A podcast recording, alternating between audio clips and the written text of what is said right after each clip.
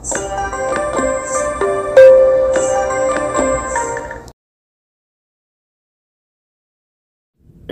పొదుపు. రాజమ్మకు పొదుపు ఎక్కువ.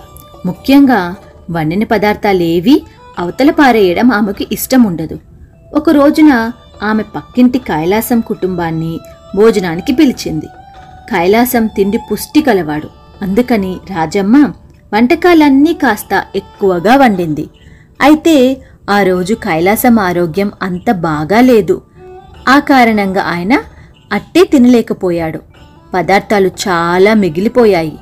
అతిథులు వెళ్ళిపోయాక ఇవన్నీ ఏం చేసుకుంటాం? చాలా మిగిలిపోయాయి అంటూ రాజమ్మ భర్త సీతయ్య కలవరపడ్డాడు. ఆ సంగతి నే చూస్తాలే అన్నది రాజమ్మ. భార్య పొదుపు గురించి బాగా తెలిసిన సీతయ్యకు భార్య వాటిని తన చేత తినిపిస్తుందన్న అనుమానం కలిగింది. ఆయన మర్నాడు మొహం కడుక్కోగానే కడుపు చేత్తో పట్టుకొని మెలికలు తిరిగిపోసాగాడు. ఏం జరిగిందంటూ భార్య దగ్గరకు రాగానే కడుపులో పోట్లు వస్తున్నాయన్నాడు. రాజమ్మ వైద్యుడికి కబురు పంపింది. వైద్యుడు వచ్చి సీతయ్యను పరీక్షించి రాత్రి ఏం తిన్నావేమిటి అని అడిగాడు. సీతయ్య చెప్పాడు ఈ మాత్రం దానికి కడుపులో పోట్లు రాకూడదే. సరే ఇంటికి వెళ్ళి మందు పంపిస్తాను. ఈ రోజుకు భోజనం మానేసేయి అన్నాడు వైద్యుడు. రాజమ్మ వైద్యుడి కోసం పల్లెంలో పలహారం తీసుకువచ్చింది. దాన్ని చూసి ఆయన కంగారుగా లేచి నిలబడి చూడమ్మా ఈరోజు నేను ఉపవాసం మరేమనుకోకు అని వెళ్ళిపోయాడు. ఆయన ఉపవాసం మీకు ఒంట్లో బాలేదు ఈ పదార్థాలన్నీ చెల్లుబడి అయ్యేదెలాగా అన్నది రాజమ్మ దిగులుగా. ఆకలితో ఉన్న వాళ్ళనెవరినైనా పిలిచి భోజనం పెట్టు ఆకలి రుచి ఎరగదంటారు. నీకు పుణ్యం కూడా వస్తుంది అన్నాడు సీతయ్య. రాజమ్మ వీధి అరుగు మీదకి వెళ్ళింది.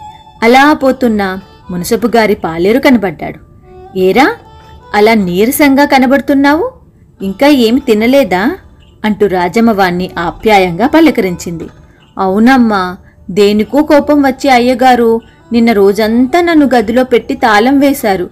ఇప్పుడే వదిలారు అన్నాడు పాలేరు. అయ్యో పాపం మా ఇంట్లో పిండి వంటలతో భోజనం సిద్ధంగా ఉంది. భోంచేసి వెలుదుగాని పద అన్నది రాజమ్మ.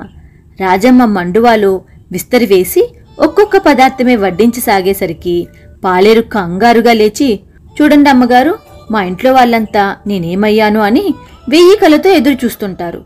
మరెప్పుడైనా ఇంత తిండి పెడుదురుగాని అంటూ వీధిలోకి వెళ్ళిపోయాడు. అదేమిటి వాడు అలా వెళ్ళిపోయాడు? అన్నది రాజమ్మ సీతయ్యతో. నువ్వు వడ్డించినవన్నీ నిన్నటివని పసిగట్టాడేమో అన్నాడు సీతయ్య. అయితేనేం ఆకలి రుచి ఎరగదుగా అన్నది రాజమ్మ. ఆకలికి రుచి తెలియకపోవచ్చు కాని వాసన తెలుస్తుంది. వాడే ముష్టివాడు కాదుగా అన్నాడు సీతయ్య. భర్త అలా అనగానే రాజమ్మ వీధి వాకిలి దగ్గరకు వెళ్ళింది.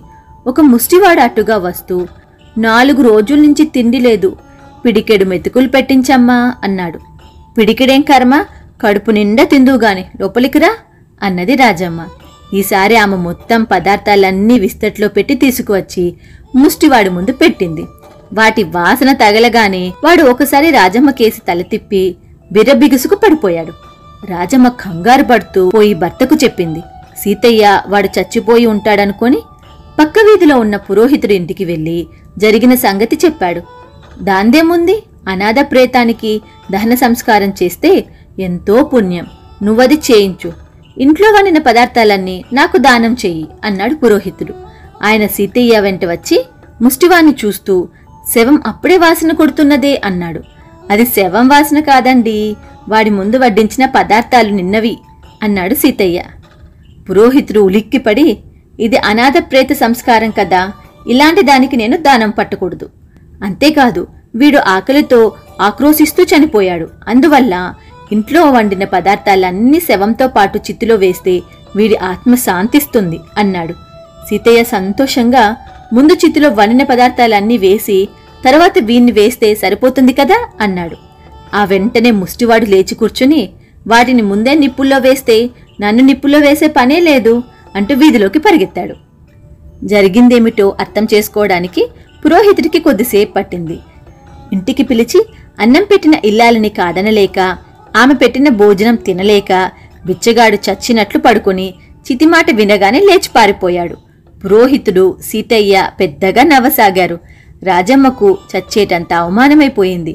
ఆమె కోపంగా నేనేమన్నా నా కోసమని పొదుపు చేస్తున్నానా?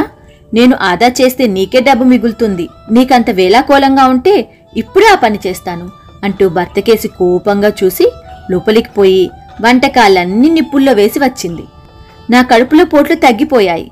ఆకలేస్తున్నది. త్వరగా అన్నం వండు అన్నాడు సీతయ్య. అయితే మీ జబ్బు కూడా దొంగ జబ్బేనన్నమాట అని రాజమ్మ విసుక్కుంది. భార్యాభర్తల గొడవ మధ్య తనెందుకని పురోహితుడు మెల్లగా అక్కడి నుంచి జారుకున్నాడు. ఆ సమయంలో వైద్యుడు హడావిడిగా ఇంటిలోకి వస్తూనే సీతయ్య మందు పంపడానికి ఎవ్వరూ దొరకలేదు. నేనే తెచ్చాను. ఆలస్యానికి ఏమీ అనుకోకు అన్నాడు. ఎందుకు? వారిదంతా దొంగ జబ్బు అన్నది రాజమ్మ. వైద్యుడికి జరిగిందంతా చెప్పింది. అయితే ఇంకేం? ఆ పదార్థాన్ని నిప్పులో వేశావు గనుక నేను ఉపవాసం మానేశాను. నాకు విస్తరి వేయి అన్నాడు వైద్యుడు. అందరూ అందరే అని రాజమ్మ విసుక్కుంటూ వంటగదిలోకి వెళ్ళింది. ఆనాటి నుంచి ఆమె వండిన పదార్థాలు ఏమైనా మిగిలిపోతుంటే వాటిని అప్పటికప్పుడే ఎవరికైనా ఇవ్వడం అలవాటు చేసుకున్నది.